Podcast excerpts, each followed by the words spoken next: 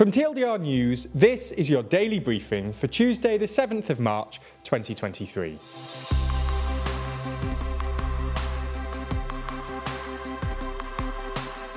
Good afternoon. In today's Spotlight story, we run through the candidate taking on President Erdogan. This isn't the only thing happening in the world, though, so we'll run through three of today's other important stories. And in our exclusive Nebula section, we explain a scandal in Portugal. But first, who is taking on Erdogan? Turkey's presidential and parliamentary elections are perhaps the most anticipated elections taking place this year, as the presidential vote in particular has been billed as the Turkish opposition's best ever chance to unseat President Erdogan, who has led the country for two decades. The election is rapidly approaching and is expected to take place on May the 14th. The question as to who the joint opposition candidate will be to take on Erdogan has finally been answered after the National Alliance unveiled Kemal Kılıçdaroğlu as their candidate. So, exactly who is Kemal Kılıçdaroğlu? He's the 74 year old leader of the main opposition Republican People's Party, or CHP.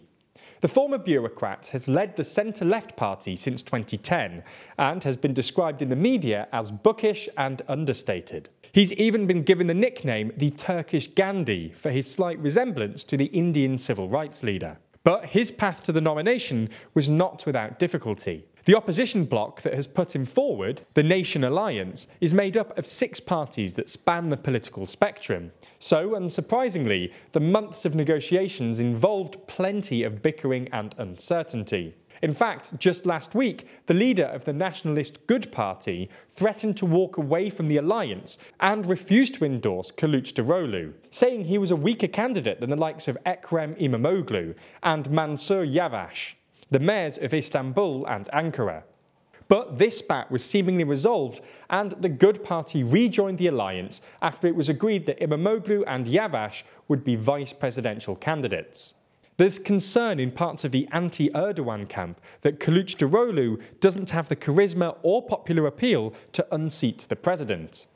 Nevertheless, observers say Erdogan has never looked so vulnerable. Turkey's ongoing economic turmoil was already a major factor, and added to that, his government has faced criticism for its response to the devastating earthquake that struck the country last month. During his two decades leading Turkey, first as Prime Minister and now as President, Erdogan has consolidated political power in his office, pushed the country in a more conservative, traditionalist, and religious direction, while overseeing democratic backsliding and a suppression of dissent critics say. The opposition has pledged to reverse this trend by transitioning to a strengthened parliamentary system, while governing through consultation and consensus. Okay, so that's our main story for today, but there's a lot more going on around the world. So here's a rundown of three other stories. Canadian Prime Minister Justin Trudeau has announced an investigation into allegations that foreign countries, particularly China, meddled in Canada's recent elections. Reports published in Canadian media, citing anonymous intelligence sources, alleged that China ran interference schemes in the 2019 and 2021 elections. These claims have been described by China as purely baseless and defamatory. Trudeau said he will be appointing an independent special rapporteur who will look into the claims of foreign meddling and make expert recommendations on combating interference and strengthening our democracy. Trudeau had been under pressure from his opponents, who have been calling on him to take action, but he stopped short of the full public inquiry that they'd been asking for. He said the investigator could recommend a formal inquiry and that he'd abide by their recommendation. No political leaders have suggested that election results were swayed by any attempted interference. There's more on the way, but be sure to subscribe and ring the bell to make the daily briefing part of your daily routine, or just search for us on your podcast app to listen along. Yesterday, a Twitter employee started a Twitter thread aimed at Elon Musk, asking if he still had a job at the company.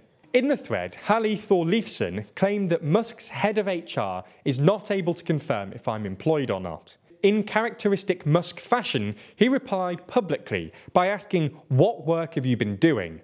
The thread continued with Musk effectively publicly interviewing Thorleifsson for his own job. Following this, Thorleifsson confirmed that he had received an email sacking him. Musk tweeted later that the reality is that this guy, who is independently wealthy, did no actual work, claimed as his excuse that he had a disability that prevented him from typing, yet was simultaneously tweeting up a storm. Thorleifsson sold his company in early 2021 to Twitter. As part of the acquisition, he was taken on as a full time employee at Twitter. He explained that part of the reason he sold his company is because he had muscular dystrophy and his body is slowly failing him. Japan had to self destruct its flagship H 3 rocket shortly after launch on Tuesday, the latest setback for the country's space agency, JAXA. The H 3, Japan's first medium lift rocket in three decades, had been billed as a cheaper rival to SpaceX's Falcon 9 rocket for sending government and commercial satellites into orbit. Seven minutes after launch, it was noticed that the rocket's velocity was falling and second stage ignition could not be confirmed. Mission Control issued a self destruct command because there was no possibility of achieving the mission.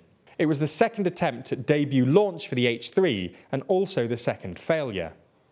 The first attempt was aborted in February due to electrical system issues. The government called the latest failure extremely regrettable. In the final uplifting story today, we discuss pardons for cannabis possession. On Friday last week, the US Department of Justice launched an application form for people who were pardoned by President Biden's administration to prove that they were given clemency. This, in effect, will help people whose prior convictions were preventing them from getting jobs or housing.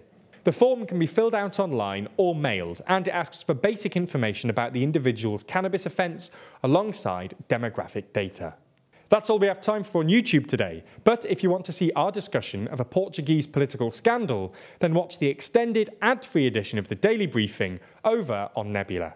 That's the streaming service we're building with a bunch of our creator friends, many of whom you're likely to be already watching. That means that by signing up, you not only get an extended ad free daily briefing every single day, you also get to watch exclusive and ad free videos from the best educational creators on YouTube. That's things like RealLifeLore's incredible modern conflicts, which breaks down contemporary disputes around the world, Neo's Underexposure, which beautifully dives into complex and shadowy topics you've always wanted to know more about, or Extremities from Wendover Productions, which uncovers some of the world's most remote places. All of these are only available on Nebula, just like our extended daily briefings and a whole bunch of other exclusive TLDR content which never comes to YouTube. If you want to sign up, use the link in the description so that they know you came through us. That helps us out a whole lot,